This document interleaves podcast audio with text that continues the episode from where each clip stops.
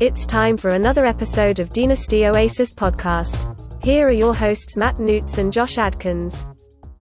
Greetings and welcome to the Dynasty Oasis podcast. My name is Matthew Newts. With me today, as always, the man, the myth, the legend, the one, the only Joshua Adkins. Um, eventually, that intro is going to be about 35 seconds long, but uh, for now, you're just the man, the myth, the legend. Um, how's it going, man? Well, it kind of feels like the fishing tale, right? It gets a little bit bigger every time. It started as a, a 10 inch perch, and now it's kind of like grown into a 20 inch walleye. In a couple years, it'll be a 40 pound northern.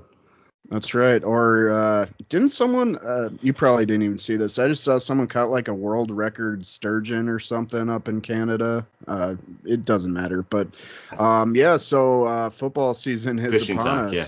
Yeah, fishing talk. That's that's definitely not what I had planned for starting the show today. But uh, actually, you know what? Let's get into that. Uh, what's the biggest fish you ever caught? Biggest fish I ever caught. Uh, so, well, I, I don't know if this was the biggest fish I ever caught, but the first time I ever went cane pole fishing, for those who don't know, that's just essentially there's no rod or reel or reel. There's a rod, obviously, and just a, a spinner hook, and you throw it in and you just troll around the lake. Uh, I threw it in, and I was I was told by one of my cousins that the rod was going to be really heavy, and when I threw the the reel in or the uh, the jig, whatever you call it, uh, the cane pole was extremely heavy, and I couldn't figure out what was going on. And eventually, I handed the pole to my grandpa, and uh, he sort of tugged it up out of the water. And when I had thrown the hook into the water, I had caught a northern right on the side of his like gill, and I had been dragging this fish around the lake for I don't know, you know, maybe 15 minutes or something like that. just just struggling, you know, sweating over there. Uh, so I don't know if this is the biggest fish, but that's the best fishing story I have. Well, that's outstanding. I, I also have a good northern story. I caught two northern on one cast. I caught a little baby northern, and as I was reeling it in, a monster took the baby, and uh, I got them both into the boat. And the, the the baby wasn't doing so good, but I- yeah, that was fun. You wouldn't be either. Uh, yeah, so I, guess it's the end of fishing season, but it's the start of football season. And boy, it was good to have college football back this weekend, Newts. I don't I don't know how much you were able to catch. Um, I watched a few games. I taped a few more. I'm going to watch a few back this week. But just the environment of college football and seeing uh, jump around in Wisconsin and seeing uh, the scene in Blacksburg on on Friday night against you know Virginia Tech and UNC when they play uh, Metallica, Enter Sandman, and that stadium goes just crazy. It was so much fun to have uh, college football back. It was a stirring reminder that in you know just literally like five days, I'm going to be in Cincinnati at the first game here for the Vikings and going to be back in that environment. I'm just I, I I hope you can hear it in my voice. I'm just like my hair is standing on edge right now. I cannot wait to get back into a, an NFL stadium and just uh, enjoy football again. It it's back and I'm I'm ecstatic. Yeah, without a doubt. Uh, It's so cool um, seeing those big crowds, and hopefully all those people are are vaccinated and all that good stuff. and hopefully we can keep these big crowds all year. Let's be Yes. responsible. Yeah, and maybe that's just a, a subtle reminder here at the, at the end of the day. If you had COVID rules from last year, extend those in your league this year. I think we are going to see some of that play into uh, to effect. In fact, we've already seen it with one of the players here for Dallas in, in the game that we'll preview on our Wednesday show. And maybe that's just a good chance to kind of lay out the the in season schedule here, Newts. Uh, we're we're going to jump back up to two uh, shows a week. We had kind of dropped down to one for the off season, and I think that'll generally be the plan as we go year to year. Here is it'll be two in season and one during the off season. Um, the the Monday show will be fairly film heavy. We're going to be uh, breaking down what we saw in the games, giving you the dynasty nuggets that you need to go operate in your leagues, go win your leagues, uh, and then the Thursday show is going to be much more preview.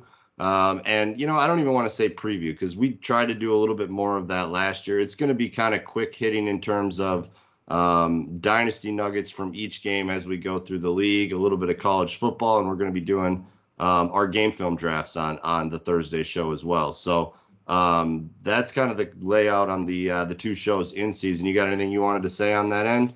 Yeah, we're gonna kind of test run our new format on our uh, next episode. We're gonna record Yes. Wednesday night, so look for that Thursday or Friday, whenever your your schedule allows it. We're gonna do our game draft like we've done in the past. We're both gonna pick kind of the three games we're most excited to watch and uh, break down, recap, watch the film on. So um, we'll talk about why those games are interesting to us, and then we'll follow up on that with our our Monday show. We're gonna dive deep into those games, and then this year Josh is going to do. Um, on our our you know second show of the week he's going to do um, a college you know basically a college football game of the week or things to watch for for dynasty managers basically tell you which games you should be watching if you're trying to prospect for the next year and beyond Yep. So that's what you can look for in season from us. Uh, and, you know, we're going to continue that all the way through. Uh, well, for sure, the end of the regular season in the NFL, but probably through the Super Bowl, I would think, before we sort of back it down, maybe even through the draft. So we'll just have to see how that goes.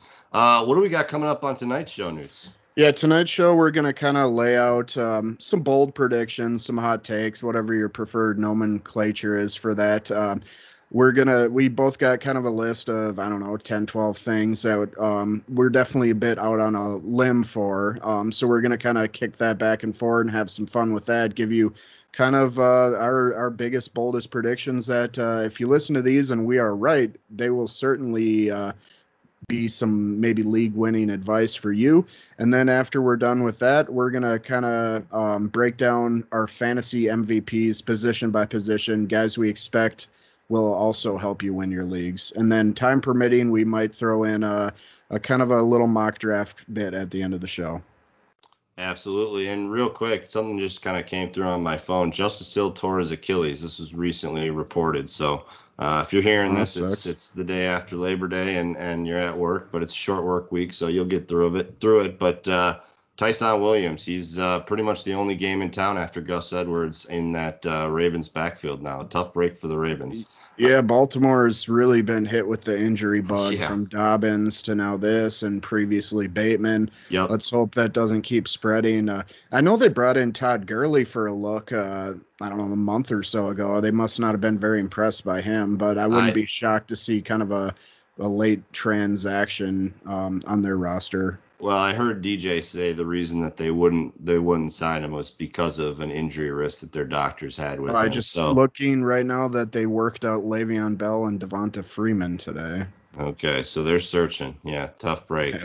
Uh, why don't we get right into uh, hot takes? I'm looking at it. I'm not going to count them, but I think you've got one or two more than I do. So why don't we start off with you? Pick any one of them, and, and let's hear what you got. Come with some some conviction, Newts.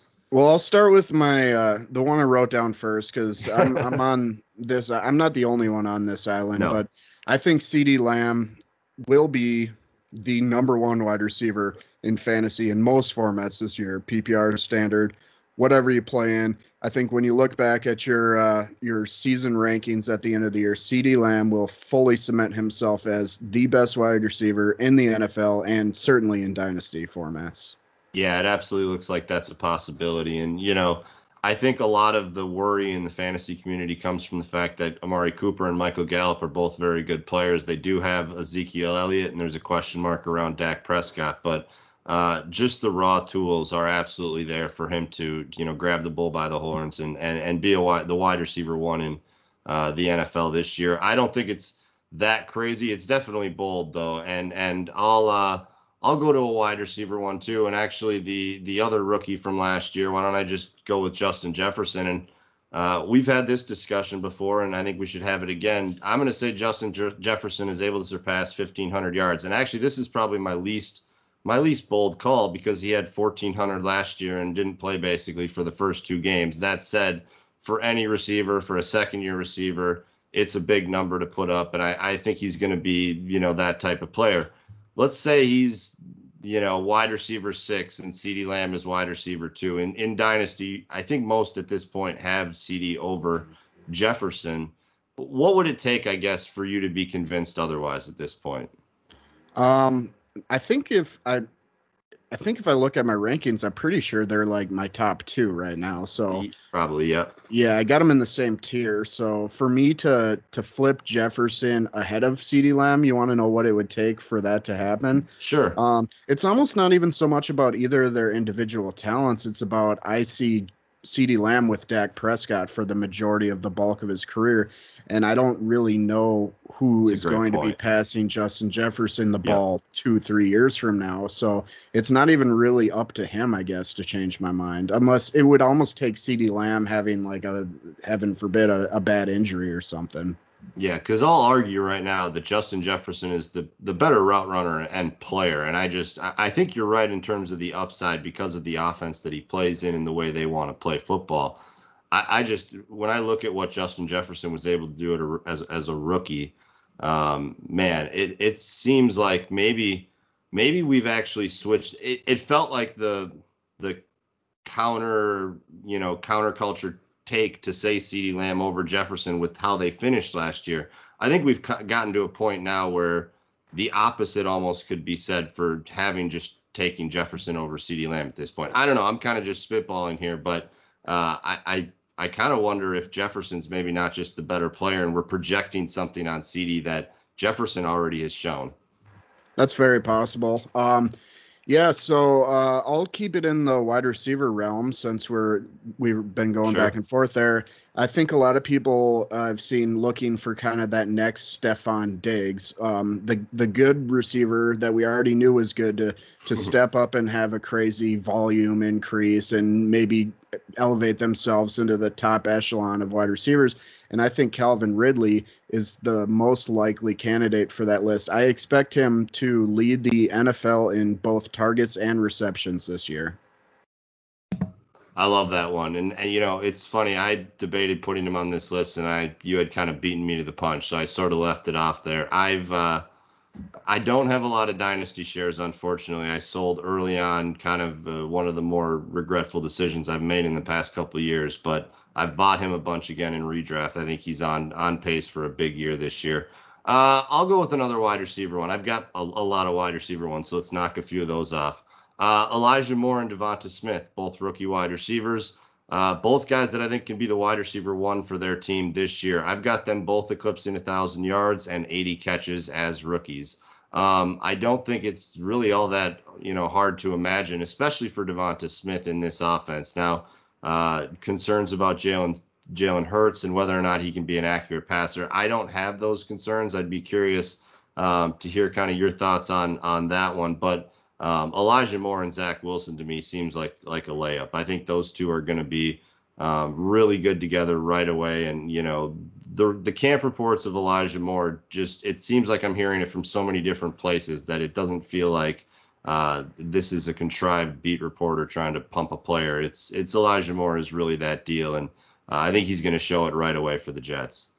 Yeah, I love Elijah Moore. I'm I'm I've been working hard to get as many shares as possible across my leagues. Uh, I'll use that as a smooth little transition point because one of my hot takes was at some point this season, Philadelphia will start Gardner Minshew over a healthy Jalen Hurts. Ooh. And um, I think the reason I came to this conclusion isn't really my personal opinion on Jalen Hurts. I do like Jalen Hurts, but I'm I'm really not sold that the Philadelphia Eagles like Jalen Hurts that much. Um, they've positioned themselves in a manner to go out and um, make a move for um, a top quarterback in next year's draft. They have the ammunition um, with the Carson Wentz trade, and they're trading down in last draft. I think they could potentially have upwards of three first round picks next year. So I don't feel like their front office is married to Jalen Hurts long term. They made that trade for for Gardner Minshew a few weeks ago, and granted, it wasn't like they gave up a third round pick for the guy, but I think we've seen enough from Gardner Minshew in the past to where if if Hurts has a few rough games or something, there may be some level of temptation to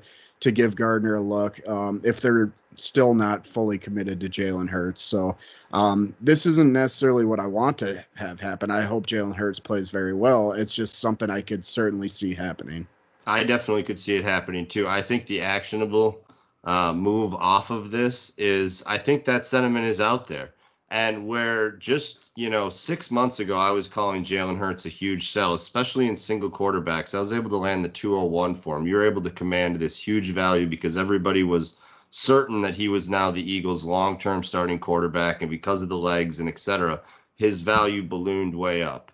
Um, at this point now, I think that there is enough concern for exactly what you're talking about that if we see some unstable performances, I would go trade for Jalen Hurts. And the reason is I think people are going to get very skittish. They're going to be worried about Minshew and the future there.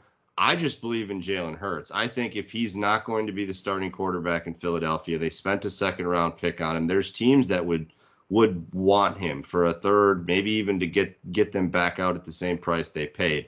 So I would then be going and buying Jalen Hurts because, like you said, I believe in the player. Uh, that said, it you're you're absolutely right. It doesn't feel like Philadelphia uh, believes in the player. I'll I'll go with one of my bolder ones, uh, and this is uh, D'Andre Swift. I think he's going to have better receiving statistics in 2021 than Alvin Kamara. Oh, wow. I know that sounds sounds pretty bold, but uh, let me set it up. I think first off, you look at sort of the two teams; they've got a very similar, well, the coaching staffs at least, and the the, the philosophy behind the two teams, I think, is going to be very similar, and how they deploy backs and how important backs are in those offenses. Alvin Kamara now has uh, Jameis Winston, a downfield, uh, looking to take shots type of quarterback, a guy who's not necessarily going to check it down, or it's going to be Taysom Hill, and we saw how much that can hurt Kamara's passing game, you know, volume in in the last season. Now, I'm not saying Kamara is going to drop to 40 receptions or something like that, but I think too often we're we're undervaluing D'Andre Swift because of this offense. So there's a chance to a say go buy D'Andre Swift, get him in redraft. He's coming at an extreme price there. Um, he's still an excellent player, and I think he's going to have a big year.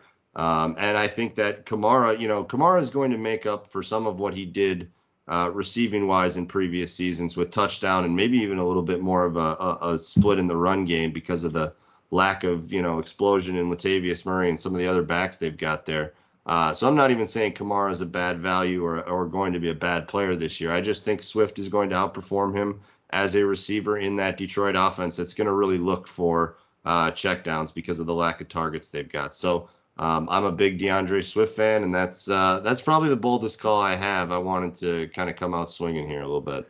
I like that you're uh, uh, big on the Swift bandwagon because the community does seem to be pretty down it on him right now. Jumped he, off, yeah, yeah. He was my favorite back in last uh, last year's running back class, and talent alone, I haven't really seen anything to change m- my opinion of that. So, um, I like that one.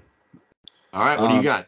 I will. Hmm. I'm gonna stick with uh, an obligatory Jaelon Darden mention for this episode of the Dynasty Oasis podcast.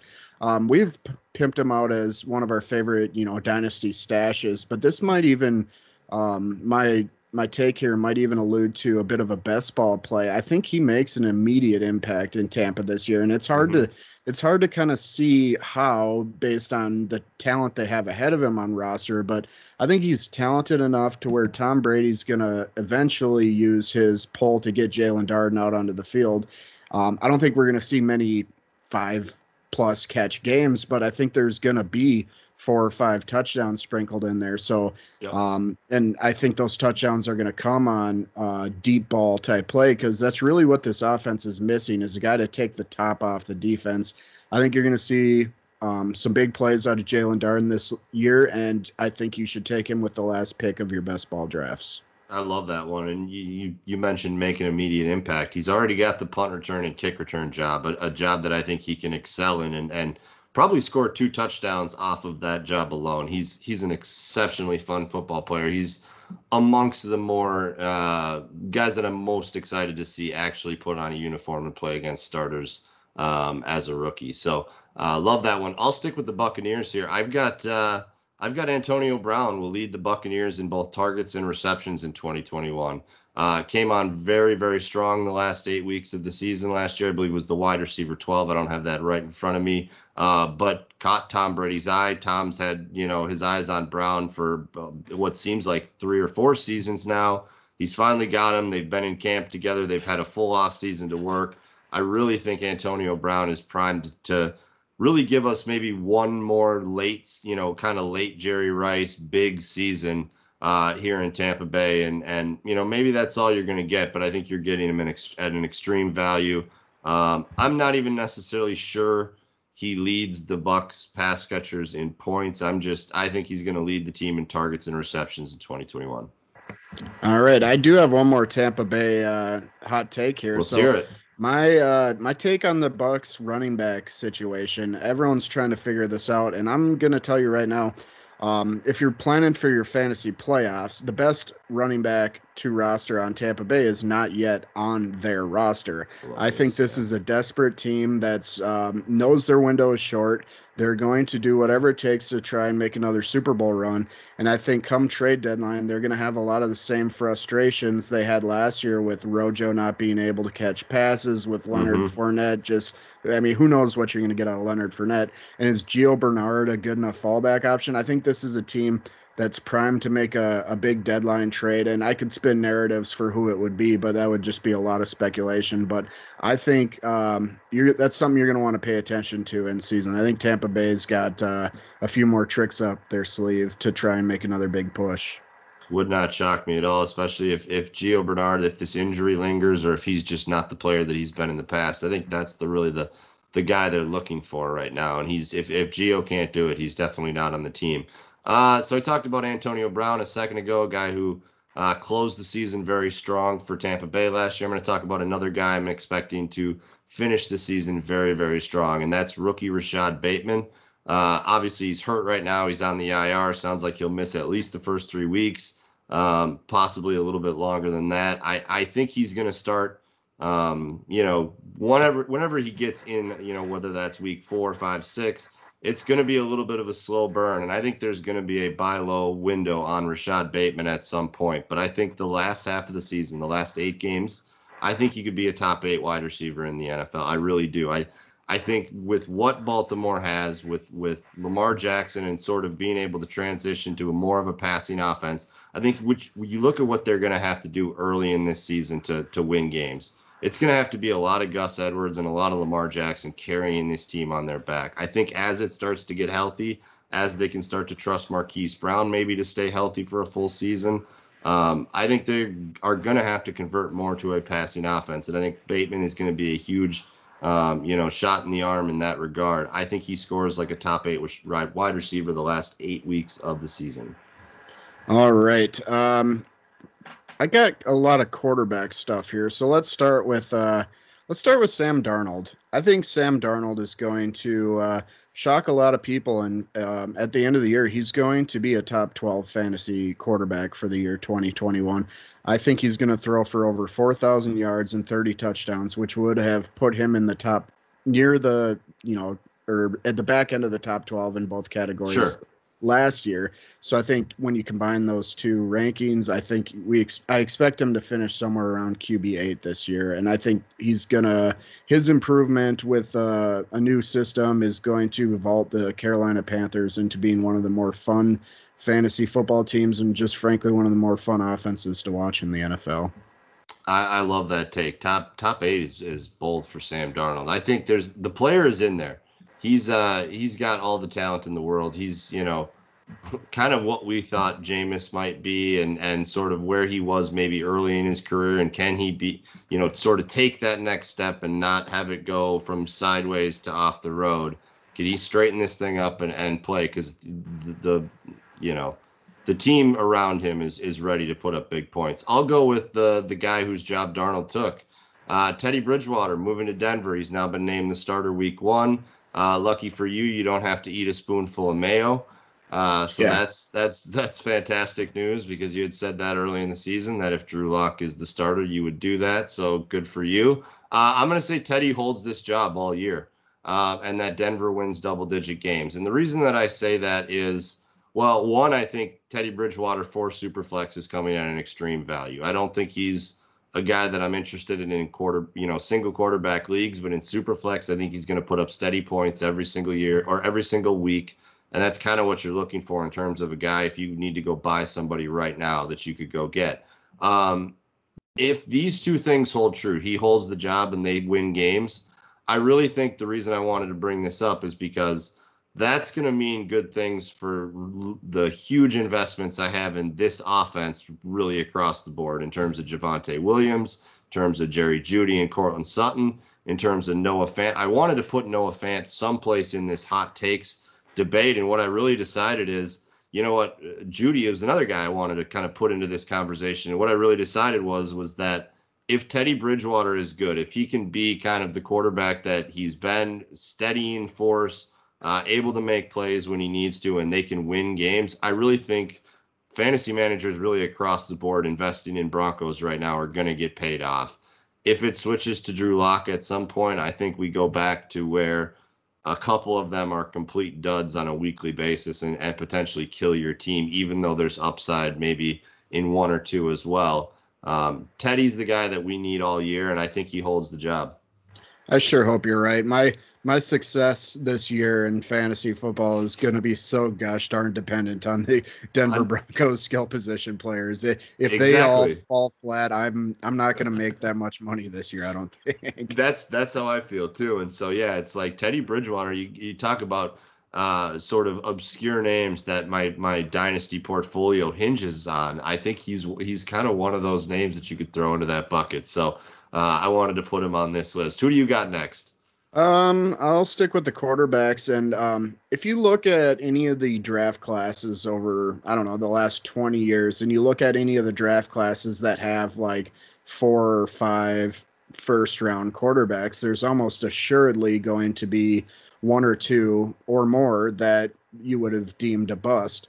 And um, I, I was trying to think of these five first round quarterbacks, which one do I think will be the bust of this class? And this is where I'm going to have a hot take. I don't think there's going to be a single bust in this first round of all five quarterbacks. I think are going to be. Um, I mean, it's vague, but I think they're all going to have some varying levels of success. I don't think any fan base of these five teams is going to look back and say, this guy sucked, they may say, I wish we would have taken right. Mac Jones instead of Justin Fields or whatever. But I, I think all five of these starting quarterbacks are going to be franchise quarterbacks. Yeah, no, I love that one. And it transitions me really easily into mine, which is three rookie quarterbacks will finish in the top 12 of fantasy score, scoring. And the way I'd I'd qualify that because on just total points, considering a few of these guys aren't starting yet, I'm going to say that's on a points per game basis and at a minimum of 10 games uh, started. So, uh, you know, I didn't want to potentially sort of, you know, not be wrong. There's nothing on the line here, but at the end of the day, I didn't want to be wrong because, you know, Fields didn't get in until week five, and it made it very difficult for him to score like a top 12 player. So, on a points per game basis, I think three of these rookie quarterbacks will finish in the top 12. I think Trevor Lawrence with the offense that he has there with Marvin Jones and Laviska Shenault and DJ Chark if they can get him kind of uh, his head right. I know the Etienne blow was big, but I still think that they have more than enough weapons, and I think you saw a little bit of what we all, you know, so have sort of expected or come to expect from Trevor Lawrence in that final preseason game against Dallas. Yes, I know it was second teamers, but he looked fantastic. I think he's going to have a, a top 12 year pretty easily, pretty consistently. Um, and then between the last, you know, the other four, the first round quarterbacks that you've referenced, I think it's almost, I, I don't know. I think I think the odds say that that two of them will finish in the top 12 in points per game scoring for 10 games at least. And you know, I, I wouldn't put my money on Mac Jones. I think the reason that we were so excited about him is because of the steady stability, the kind of the the higher end of the Teddy Bridgewater sort of sort of player in, in Superflex, a guy that you can count on. Um, but yeah, I think three of them are going to find a way to get to that top 12. And um, I guess my money would be on Fields and Lance. But boy, Zach Wilson is going to get get his chance right away. And I don't know. Um, I I could this could be too low in my opinion. It could be four of these guys that end up doing this. Yeah, I've been kind of taking this approach in uh, some of my redraft leagues. Yes. This is definitely redraft season for me. Basically, all my dynasty teams are, are complete. But uh, yesterday, my most recent draft, I my last three picks in my draft, it was single quarterback league. So I, I, just said screw it and waited. I took Trey Lance, Justin Fields, and uh, Ryan Fitzpatrick just kind of as the placeholder. So I, I was yep. kind of trying to play for that late season. Okay, I, I want a quarterback that's going to make a difference for me, but I don't want to have to spend money. And I think that's big. yep. I think that's really good redraft advice. Absolutely. Who do you got next?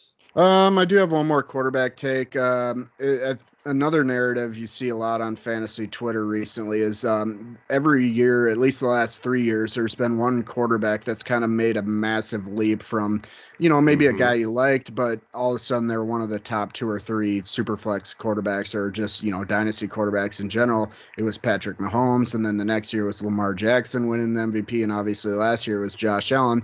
And uh, rather than give you a name of who I think that next man up is going to be, I'm just going to say I don't think there's anyone that's going to make that type of a leap. And really, the only name that I, I thought of that could make could potentially make that leap would be Jalen Hurts. And I, I kind of explained to you earlier why I'm not going to name him that guy. So I don't think you're going to see that this year. Well, that was one of when when I saw this one on here. That was one of two names that came to my mind. Did did Herbert break out in too significant of a way last yeah, year? that's why him, I didn't include yeah, him because I think he's already damn near there. So because because I, I, think if one guy was going to sort of ascend to the quarterback one, outscore Mahomes, Jackson, Allen, sort of be that guy, it would be Herbert. But would that really be?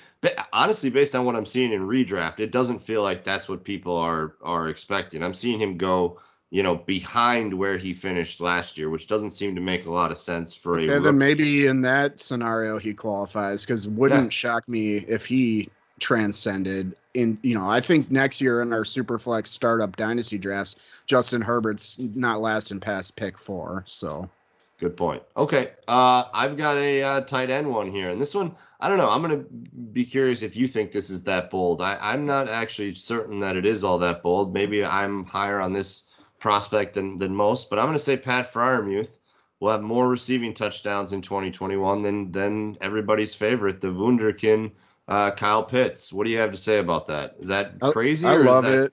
I okay. think we're very much of the same mind on this uh, rookie tight end class. Uh, I I see most of the things everyone else sees in Kyle Pitts, but um, I think on ADP, like in startup dynasty drafts, he's like approaching tight end one in yeah. dynasty already, which he I is. think is just asinine. Um, I, I love Freiermuth. I, I don't love Eric Ebron, the man that's in front of him. And I know some of the same things that we say about Pitts and how hard it is for tight ends to make an immediate impact could also be applied to Pat Freiermuth but I think he's got a skill set that that could lead to early success. I think he's already built like an NFL tight end, size, yes. speed, strength. I don't think he needs a year of putting on 20 pounds of muscle. I think he's already there. Yep. And he feels just like the the absolute perfect version of a Pittsburgh Steelers tight end. So I, I love that. Uh, I love that take. And if I if I got the requisite odds you would probably get to make this wager in Vegas, I would put my money on that at some. You'd probably get like three to one on your money. I, I would definitely definitely put my money on that. Yeah, I think you you slide Freiermuth ahead of draft class or back a draft class, and we're we're talking about this guy in a completely different um, sort of light because I honestly at, don't think he's that much of a different prospect than T.J. Hockenson was. I, like I like him that much. Yes, I think that's a that's a great comparison in terms of NFL ready to make a contribution, both blocking and receiving. I think they're a little bit different players just in terms of how they're built, but I, I think that's a great comparison just in terms of NFL ready. Um, and I think just the fact that he came in in a class with Kyle Pitts is has sort of not let us really understand how good of a prospect Pat Freiermuth is. Like I said, if he if you put him in next year's class, he's head and shoulders above Jared Jared Wydermyer or, or anybody else in the tight end position. And I think the year before that with Cole Kmet, I don't even think that's I mean that's not even a comparison. No. So uh, Pat Freiermuth is a fantastic prospect. I think he's been coming at a discount, and I think pretty early on in this NFL season, people are going to realize that. All right, I do have one more uh, offensive one, but I think I'm going to save it because uh, he will come up later um, okay. on my list. So let's just kind of fire through. I think we both have a few uh, IDP takes here. Yep. I'm, yep. I'm just going to fire mine off. Uh, I think Myles Garrett's going to lead the NFL in sacks this year. I'm predicting 20 sacks, potentially chasing the uh, single season sack record. Um, and I guess if that's true, my next take is probably going to be wrong, but I got Devin White winning Defensive Player of the Year. Yeah, that one's that one's not shocking. I think he's, you know, it's funny. I feel like the, there's a perception that there's the Darius Leonard is still the best linebacker in pro football. I my for my money, it's Devin White. Now it's very close. I got nothing bad to say about Leonard. The uh, he, he's a he's a fantastic player, but Devin White's the best linebacker. I've also got a sack based uh, call here, and it's it's Montez Sweat and Chase Young combined for 30 plus sacks. And yes, Love I it. did say that in the correct order: Montez Sweat and Chase Young. Chase Young is the and in this in this combination, in my Love it. opinion. Montez Sweat is going to have a massive season, I believe, and and you know what this team has even beyond those two with Jonathan Allen and and the linebackers there and Cole Holcomb and the rookie Jamin Davis. What they've got on the back end with Landon Collins and Kamren Curl, I think this is pretty easily going to be your top scoring fantasy defense uh, for for team yeah for team defense. I already said it. Yeah, perfect. Uh, so yeah, uh, wheels up on the football team, baby. Love it. All right. Uh, you do have one more defensive one I left. Oh yeah, sorry. Oh yeah, Spit that out. Oh yeah, okay, yeah. Well, I got uh, Zaven Collins, uh, rookie linebacker out of Tulsa, is going to outscore both Micah Parsons and Jamin Davis, who were drafted. Uh, well, was Jamin actually a pick pick or two behind Zaven? But I think Zaven Collins is going to be your top scoring IDP rookie linebacker. All right. Yeah, I do think he was the second one off the board, but yes, uh, I think I think right. in yeah, um, any of the IDP drafts I've been doing this offseason, uh, Jamin Davis has been commonly going ahead yes, of uh, Zaven Collins. So, hundred percent. Yep. right, well, should we let's get do. to some MVPs? Yeah, let's kind of go through this a little quick because I think this mock draft would be kind of fun, and I, I think we have time to get them both done. So, uh, the way I kind of did mine, and I think you did it the similar way. Yep. Um, for each position, I went kind of a high end guy that I, you know, something that's not going to shock you. Then kind of a mid tier player, and a, you know, kind of a deep flyer. Um, guys that could massively outperform basically their ADP or their consensus value right now. Mhm. Um, so for quarterback position, my my high end guy, we already talked about him. It's Justin Herbert. Oh, good one. Yeah, no, I think that's. I, I went. I went really high end here. It's Pat Mahomes to me. Yeah, I, think, know, considered that too. you know, I, I've seen a lot of talk recently about him not being worth his ADP in redraft. That's almost 100% of the time the, the, the truth because in redraft leagues, especially in some of your more casual redraft leagues, he goes in like the early second or even in the first sometimes. And obviously, that's insane. But if we're just talking about of the high end quarterbacks, the one who's going to be your your fantasy MVP, it's it's Pat Mahomes. I'll lead us into middle tier. Uh, a, a guy we're just not going to agree with, I think, tonight on, and that's Jalen Hurts. Okay. Um, I think he is acquirable still. I think on sort of the, you know, the notion that they don't like him is fine and a concern, and you know, definitely, uh, there's no doubt about it. But at the end of the day, if he's good, if he goes out and performs, they're not going to just be able to. I mean, maybe they just still trade him away and go do whatever they want to do at the end of the day. But if he goes and performs, he's going to be worth double, honestly, the way he's being valued right now. I really believe that. And so, uh, and and just in terms of a league winning perspective, I think with the legs, with what he can do, uh, you know, both throwing and running, I think he provides that upside. So I get it. The downside is massive. The downside is he doesn't have a job in in two months. Uh, but I think the upside's there as well. So Jalen Hurts was my middle tier guy. Uh, my middle tier guy, which frankly I don't even think he should be a middle tier guy, but based on where I've been seeing him get drafted in both dynasty and redraft, is Matt Stafford. I think in my draft last night he was like the 12th or 13th quarterback picked, Mhm. with which I just frankly think is stupid. I think um, there should be much more buzz on Stafford in this new environment. I think Matt Stafford's pretty easily going to be a top six fantasy quarterback this year if he stays healthy. Yeah, I definitely considered him in this spot. Um, you know what? Just for the sake of brevity, I'll say my long shot is Teddy Bridgewater, and this is again more of a super flex play, not a quarterback one, you know, uh, single quarterback league play. But in in super flex, go go buy Teddy right now. He's the Yeah. best quarterback there is. If I can channel my my inner Ben Solak for a second, the thing to remember about Drew Lock is that he's not any good. Um, so yeah, uh, Teddy Bridgewater is the quarterback here, and I don't think he's going to give this job back. I think the defense and weapons around him are going to lead them to them winning games. He's going to go win games for them, and he's not giving this job back. So go buy him in Superflex. He's a starter all year. All right, and I'm going to double down on one of my earlier takes as well. My Flyers, Sam Darnold, for all the reasons I said earlier in the Love it. episode. So let's Yep. move on to running back. Uh, high end guy for me, Antonio Gibson. Um, Love in it. re- in redraft, you're getting him early second round. I think next year, this time, he's going to be one of the three or four top picks in the entire league. Um, I think if you're ever going to have a, a, palatable acquisition cost on Antonio Gibson, you're running out of time. So go and get him now. I, I think his value is going to go to the moon. I love the the Antonio Gibson call. This is kind of like uh, quarterback. I went high end of the high end here. I'm saying Dalvin Cook. Uh, with this Irv Smith injury, how narrow the the passing you know volume already was in terms of there only really being two other targets besides Irv that were in this offense, and Thielen and Jefferson. I think Cook is a layup for 60 catches, assuming he can stay healthy. And I almost wonder, you know, this could be a little spillover here onto Alex Mattison. I almost wonder if they don't have to reserve Cook a little bit more for that type of role because of the fact that they don't now have Irv Smith and, and Kyle Rudolph and really a functional tight end. So I think Dalvin Cook in PPR leagues is going to um, the, the rushing production is still going to be there. Obviously, he's still going to score a lot of touchdowns. He's going to get 15 to 20 carries every game. But I think the passing volume that he could potentially see the spike there from you know the injuries that the Vikings have had and the, basically their failure to find a slot wide receiver or a second outside wide receiver. Uh, it, it's going to lead to Dalvin Cook being forced to sort of take that role on himself. So my my high end guy again, kind of a layup, but but it was Dalvin Cook.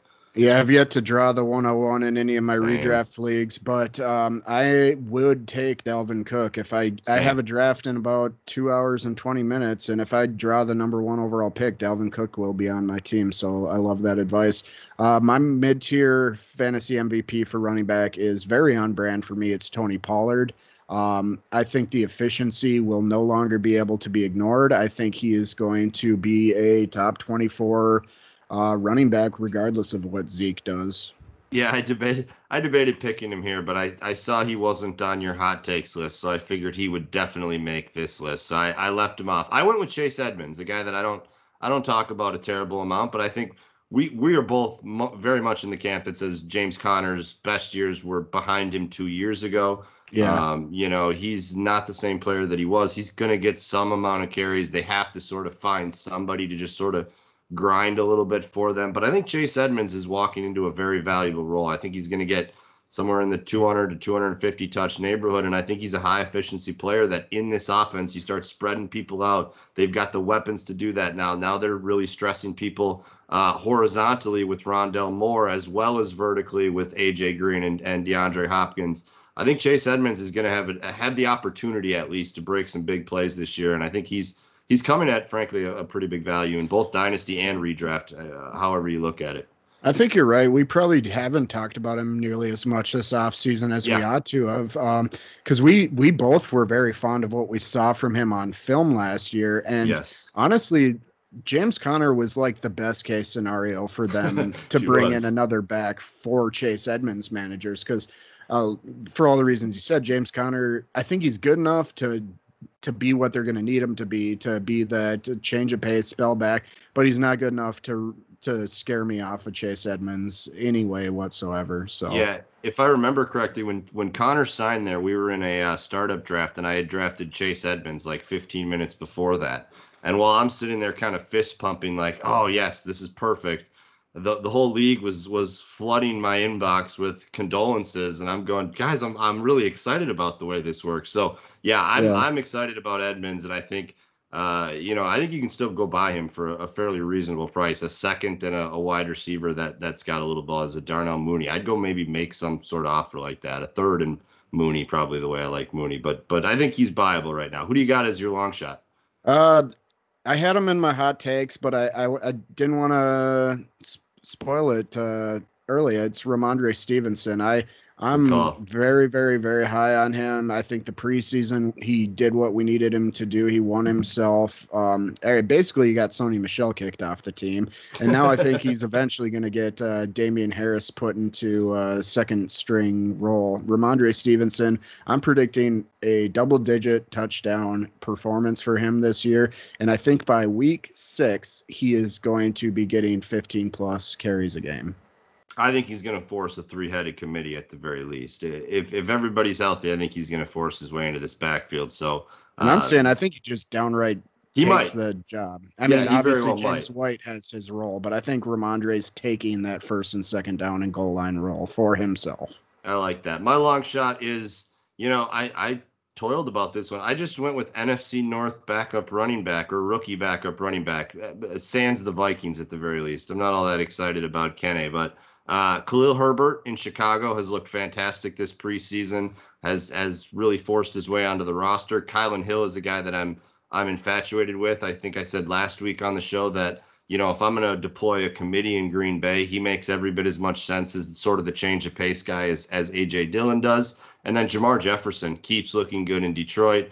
Uh, obviously, Swift's a little bit banged up there. Jamaal Williams is, um, you know, towards the latter end of his career. I think all three of these guys are going to have games this year where they're given roles, and I think all three are good players that are going to make uh, make a four to eight year career in the NFL. So yeah, all, all three are guys that I, I say are sort of long shot MVP potential players. All right, What do you wide, got wide receiver? So, wide receiver, my top end guy. I don't need to talk about. You already know it's CeeDee Lamb. Oh, all right, fair enough. Yeah, then I, I won't make you do it. Uh, I'll I'll say Davante Adams here. Um, really, the Packers have done nothing to this this team to really change how they broke up targets last year. They added Amari Rogers. Doesn't look like he's going to start. It'll be Randall Cobb, who I guess technically they added.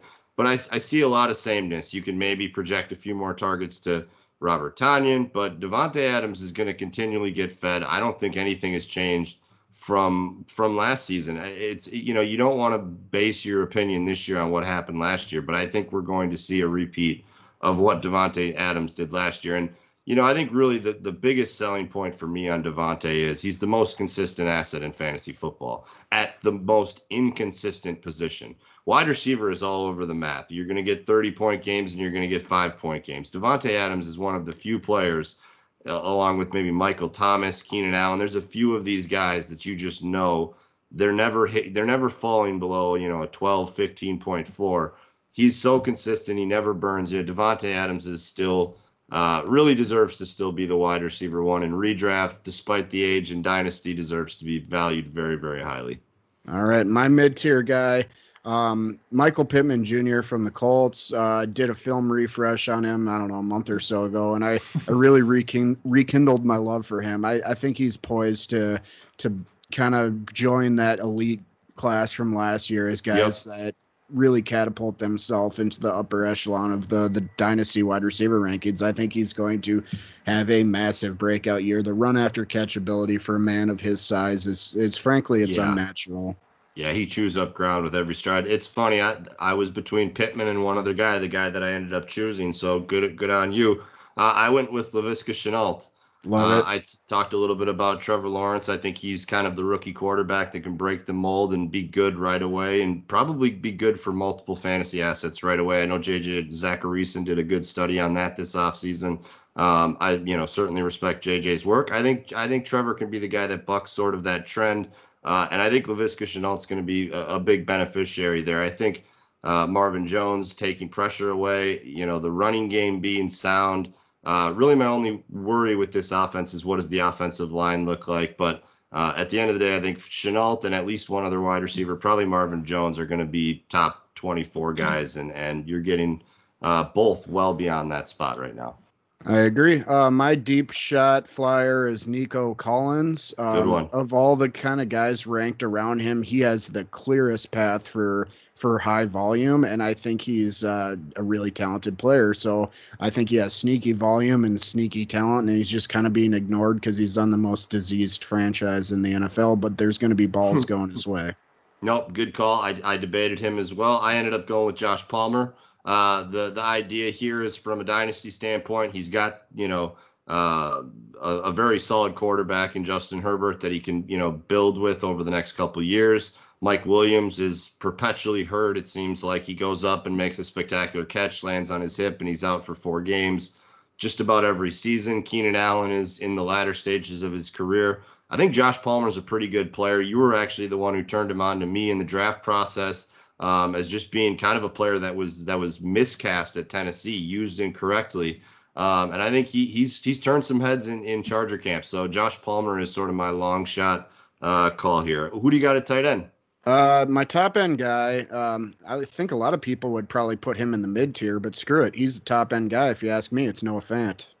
Oh boy. Well, now I'm in trouble because I've got him as my my middle tier guy. Oh, so that's all right. I forgive you. well, I talked a little bit about last week about I, I don't think the consensus is that he's in that Kittle Waller category, but that's I think where both me and you have him. Uh, I felt like I could still consider him middle tier for this exercise. The guy I went with was George was George Kittle.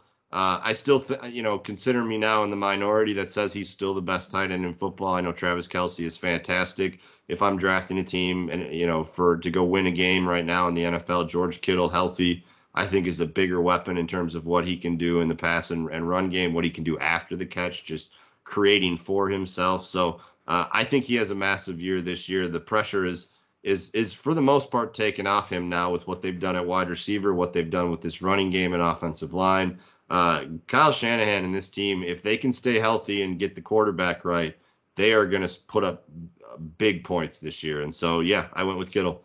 All right, my mid tier guy is Jonnu Smith. I don't think um, he's being valued where he should be because people are afraid of the Hunter Henry acquisition. Uh-huh. I know we've uh-huh. talked about this before, but yep. I don't think Jonnu Smith's role really has anything to do with whether or not Hunter Henry is on the team. Mm-hmm. So I, I just think he's, um, and actually Hunter Henry you can make a similar case for him is I think both of them are being hurt by the other when frankly I don't think the other one really affects their their touches or value in any way to me. Yeah, no, this is this is a great point because you're right. I think a lot of the community was fading them. I was actually fading them for a different reason. I was fading them because of Cam because I just I didn't think that there was you can't you can't throw for 130 yards in a game and and make even one wide receiver viable or, or one pass catcher viable. Now that it's Mac Jones, and now, you know, and to your point, both are going to be in play. The Patriots have essentially said, we are going, uh, we're zigging where everybody else is zagging. We're going to play power football against a much lighter, uh, more nickel based NFL. I think it's going to be successful for them. And you're right. Jonnu and Hunter, I don't think are necessarily one hurts the other. I mean, they're both targets in the offense, and I think they could be the top two. So I think I, I love that call. Uh, my long shot, is it even a long shot? I'm not sure because I think there's a lot of steam on this guy, but I went with Gerald Everett. Um, in I considered know, him for my mid tier to be honest. Okay, yeah, and I was I was kind of afraid of that. I'd be honest, I there's not a lot of you. Know, if you don't pick this guy, there's there's a guy I'd like to talk about as that's a little bit deeper than Gerald Everett. But I went with Everett because I wanted to talk about him in Seattle now. Russell Wilson uh, as has said in camp that he's enjoyed working with with Everett. It feels like he's the starting tight end there. Will Dissly, not a terrible player, but I think Everett's the the more fantasy viable.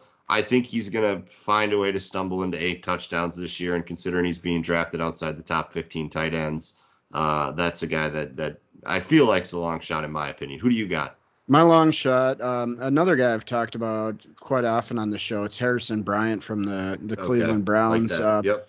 He definitely is not going to get heavy volume at least early in the year, but I, mm-hmm. I think he's better than Austin Hooper already, and I think he will grow as a tight end and clearly be the tight end one on their team heading into the 2022 drafts. I think this is more of a dynasty play than anything. I'm not yep. really targeting him in redraft, but in dynasty leagues, I think he's he's way cheaper than he ought to be. That's a great call. So the the really deep one that I was referring to is Juwan Johnson in New Orleans. I don't I'm starting to believe Adam Trautman was never slated for this big bump in targets that the fantasy community was hoping he would get. I think he's he's there to be Josh Hill, to be a wet red zone weapon as well as a blocking tight end. I think that's honestly what he's there to do. And now, especially with the injury that he's got, they've converted Juwan Johnson, a, a former wide receiver, to tight end. I kind of think maybe that's the guy that's going to actually be the pass catcher. And so this is a uh, what platform are you on? Sort of specific conversation because he's not listed as a tight end everywhere. Uh, but go look at whatever you're playing on, check to see if he's a tight end because I think uh, in that Saints offense, that's a guy that could bubble up awfully quickly. All right, let's skip IDP. I think if we skip the IDP ones, we have time to get at least Deal. the first round of this draft in. So I'm going to flip a virtual coin, heads or tails. Uh, heads. All right, heads it is. Do you want pick one or two? We'll go back and I'll, forward. I'll take pick one. Are we doing super flex or, or single quarterback? Well, I think, man, that's tough because if we do super flex with all the quarterbacks in the last two drafts, that might take up the damn near the first round. Well, here's, so what?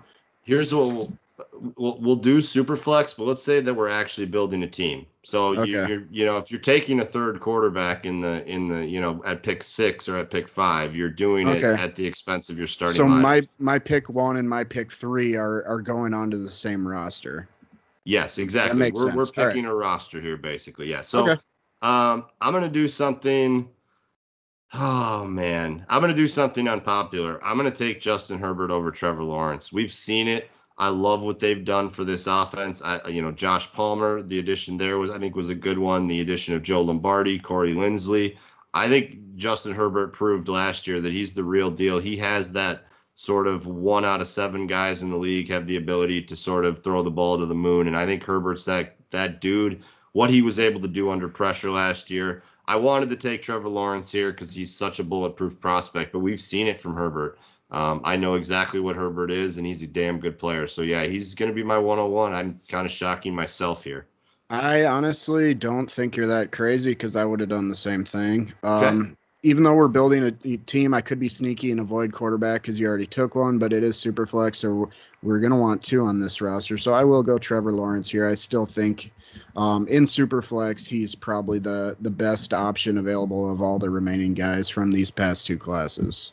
I totally agree. Um, man, I probably should take quarterback again, or the value says to take quarterback again, but because we're building a team here, I'm going to take CeeDee Lamb because I don't think he's going to get back to me. So, uh, CeeDee Lamb, uh, we've we've talked about him a few different times in the show.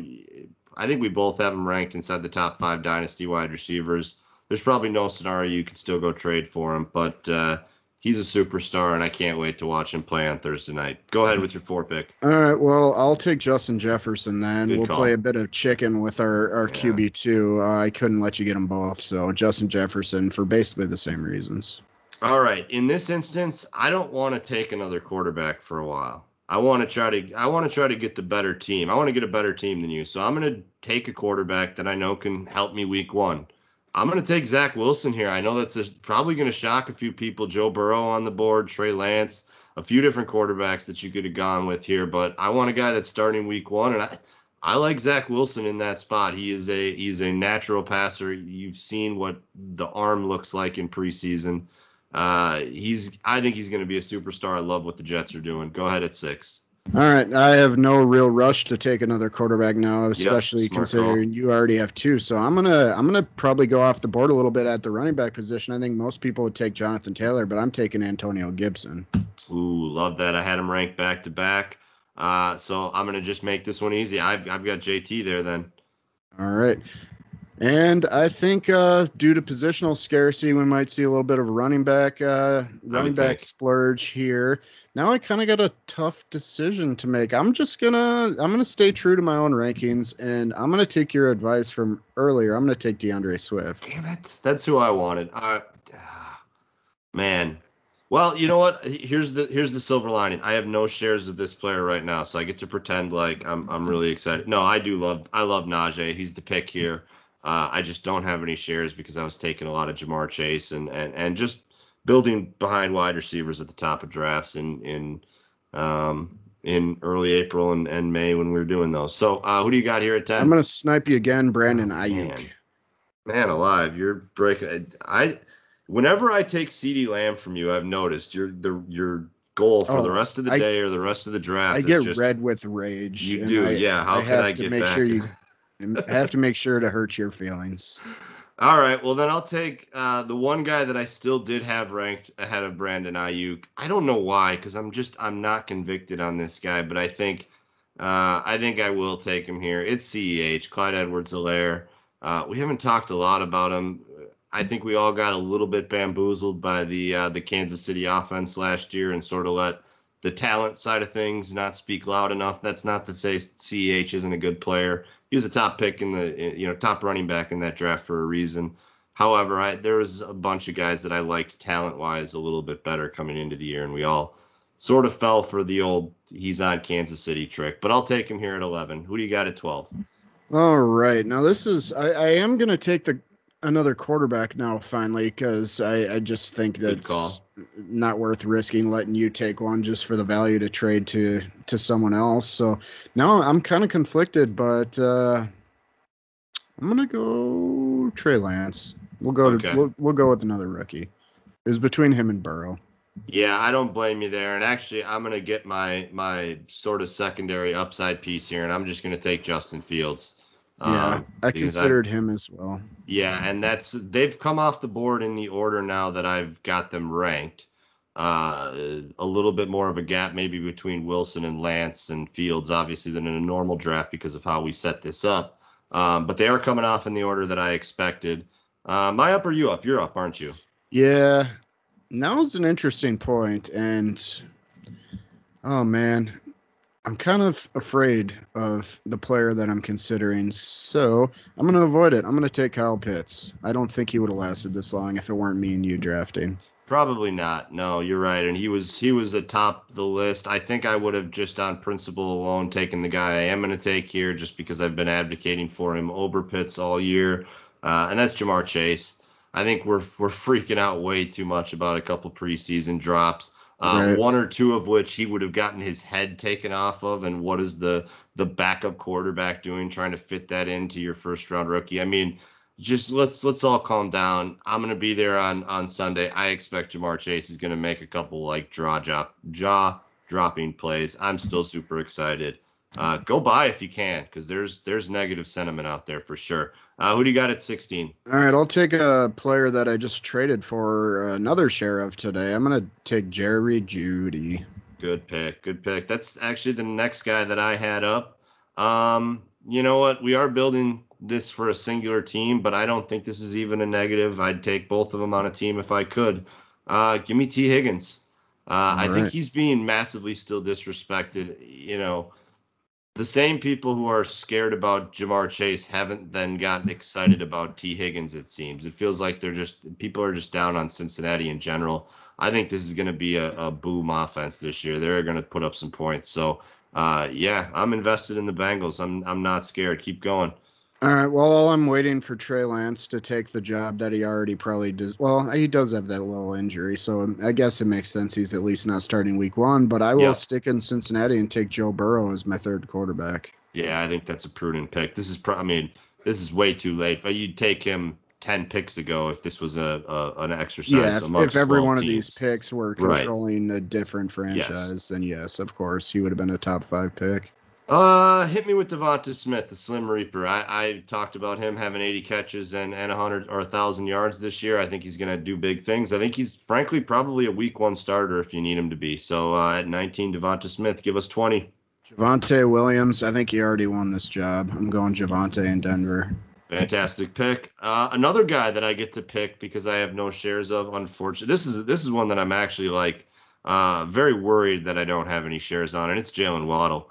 Um, I think he's got he's got a chance to be the best wide receiver out of this draft class, and I don't think there's really all that much of an argument. I've been much more excited about really all four. I've I've not talked enough about Jaylen Waddle. For his size, how competitive he is at the catch point, along with the speed and explosion that he has, he has all the raw tools to go be an absolute superstar in Miami. So this is this is this feels too late for his talent level, actually. Uh, yeah, I kind of forgot about him, and I'm going to be honest. I haven't said this on the show or to you personally, or I haven't adjusted in my rankings. But if I was doing a rookie draft right now and I was choosing between him, Chase, and DeVonta, I think I'm taking Waddle first out of this class right now. I wouldn't blame you on just pure upside alone. I think he has the highest upside. I really do. I, I think if if Chase hits his upside, he's going to be like wide receiver six. He's going to be Allen Robinson basically, wide receiver six to fourteen every year, very consistent week to week. Uh, DeVonta Smith, I, I don't know exactly where his upside honestly lies. I think he's more of a career wide receiver too. But you're right, Waddle. If he's if somebody's going to be the wide receiver one overall in a singular year, a guy with his you know speed and and explosion is is the type of guy that I look to do it. Are are you on the clock here at 22? yeah, I'm on the clock. I Okay. got two more picks. I'm going to take Chase Claypool. Good call. I like that. He was a little bit further down my list. You know, we maybe are going to have this conversation at the back end, but I had a hard time getting to 24 that it's like, man, I'm leaving some really good players off the list. Uh, who do I want to talk about here? I want to talk about James Robinson. Uh, you know, th- th- this feels frankly late for a running back that's that's scheduled for the type of year he is. I, did, you know, I had a really hard time. I, I kind of forgot he was this. a rookie last year. I don't know why he feels like he's already been in the league for five years. well, probably because he does have a short shelf life. But when I started considering kind of, you know, Wayne, J.K. Dobbins, or Cam Akers versus a guy like James Robinson, I think what you're really looking for is one or two big years. And I think James Robinson is almost assuredly walking into that right now. We don't know what it's going to look like for either Dobbins or Akers. So I think, frankly, if you can get that deal done, I know a lot of people would, would not be advocating for it. I think that's a move that I would make. I'd take the two years of James Robinson and, and sort of move on if he Alfred Morris is his way out of the back end of his career. Yeah, I thought about taking one of the eligible injured guys here, Akers or Dobbins yep, or yep. or Etienne, and I I just don't think I can I could take them still over some of these badass wide receivers that are still there. I'm going to take Elijah Moore. He maybe isn't the highest ranked guy on my list, but I'm just I'm really really excited to watch him play, and I may be overpaying for him a little bit, but whatever. He was the highest ranked receiver I had left. A couple names that we did not take: Trey Sermon you mentioned Cam Akers, J.K. Dobbins, Travis Etienne, so all three of the injured running backs. Uh, I mean, Darnell Mooney is would be yeah, like. I honestly elite. thought about taking him too, just to I, to prove a point. Right, but that's what I'm saying is these last two draft classes have been fantastic, and maybe uh, because you know I'm just I'm a, I'm a wet blanket. I like to do this just to sort of damper the mood. I after this weekend of college football and the work I've been doing, ah, man, 2022 feels like sort of that letdown class, that one out of every four, uh, similar to the Jacobs and Miles Sanders and and Montgomery class. It's hard to get excited about the upcoming ones. So, man, if you can go buy any of these rookies, even the guys like Darnell Mooney or James Robinson, who weren't high draft capital players, I think it's the time to go do it. Go go spend your 2022 picks if you're competitive this year. I really believe that. I don't think it's a particularly strong draft, and I'm going to go be aggressive. It's not a move I normally make in Dynasty. I'm usually holding those things with a with an absolute you know steel vice grip, but uh, this year I'm going to be pretty fluid. I'm going to use that uh, that currency to go try to win some titles this year. All right. Um, yeah, so that's about all we got for you guys today. Uh, remember, reminder that we are going back to two shows a week. So look yep. for another episode uh, Thursday or Friday, please. Yeah, the day that you uh, you see another episode from us, we'll have live football on that night. So uh, get excited, enjoy your Tuesday, and and we look forward to seeing you a little later in the week. Absolutely. Have a good week, folks.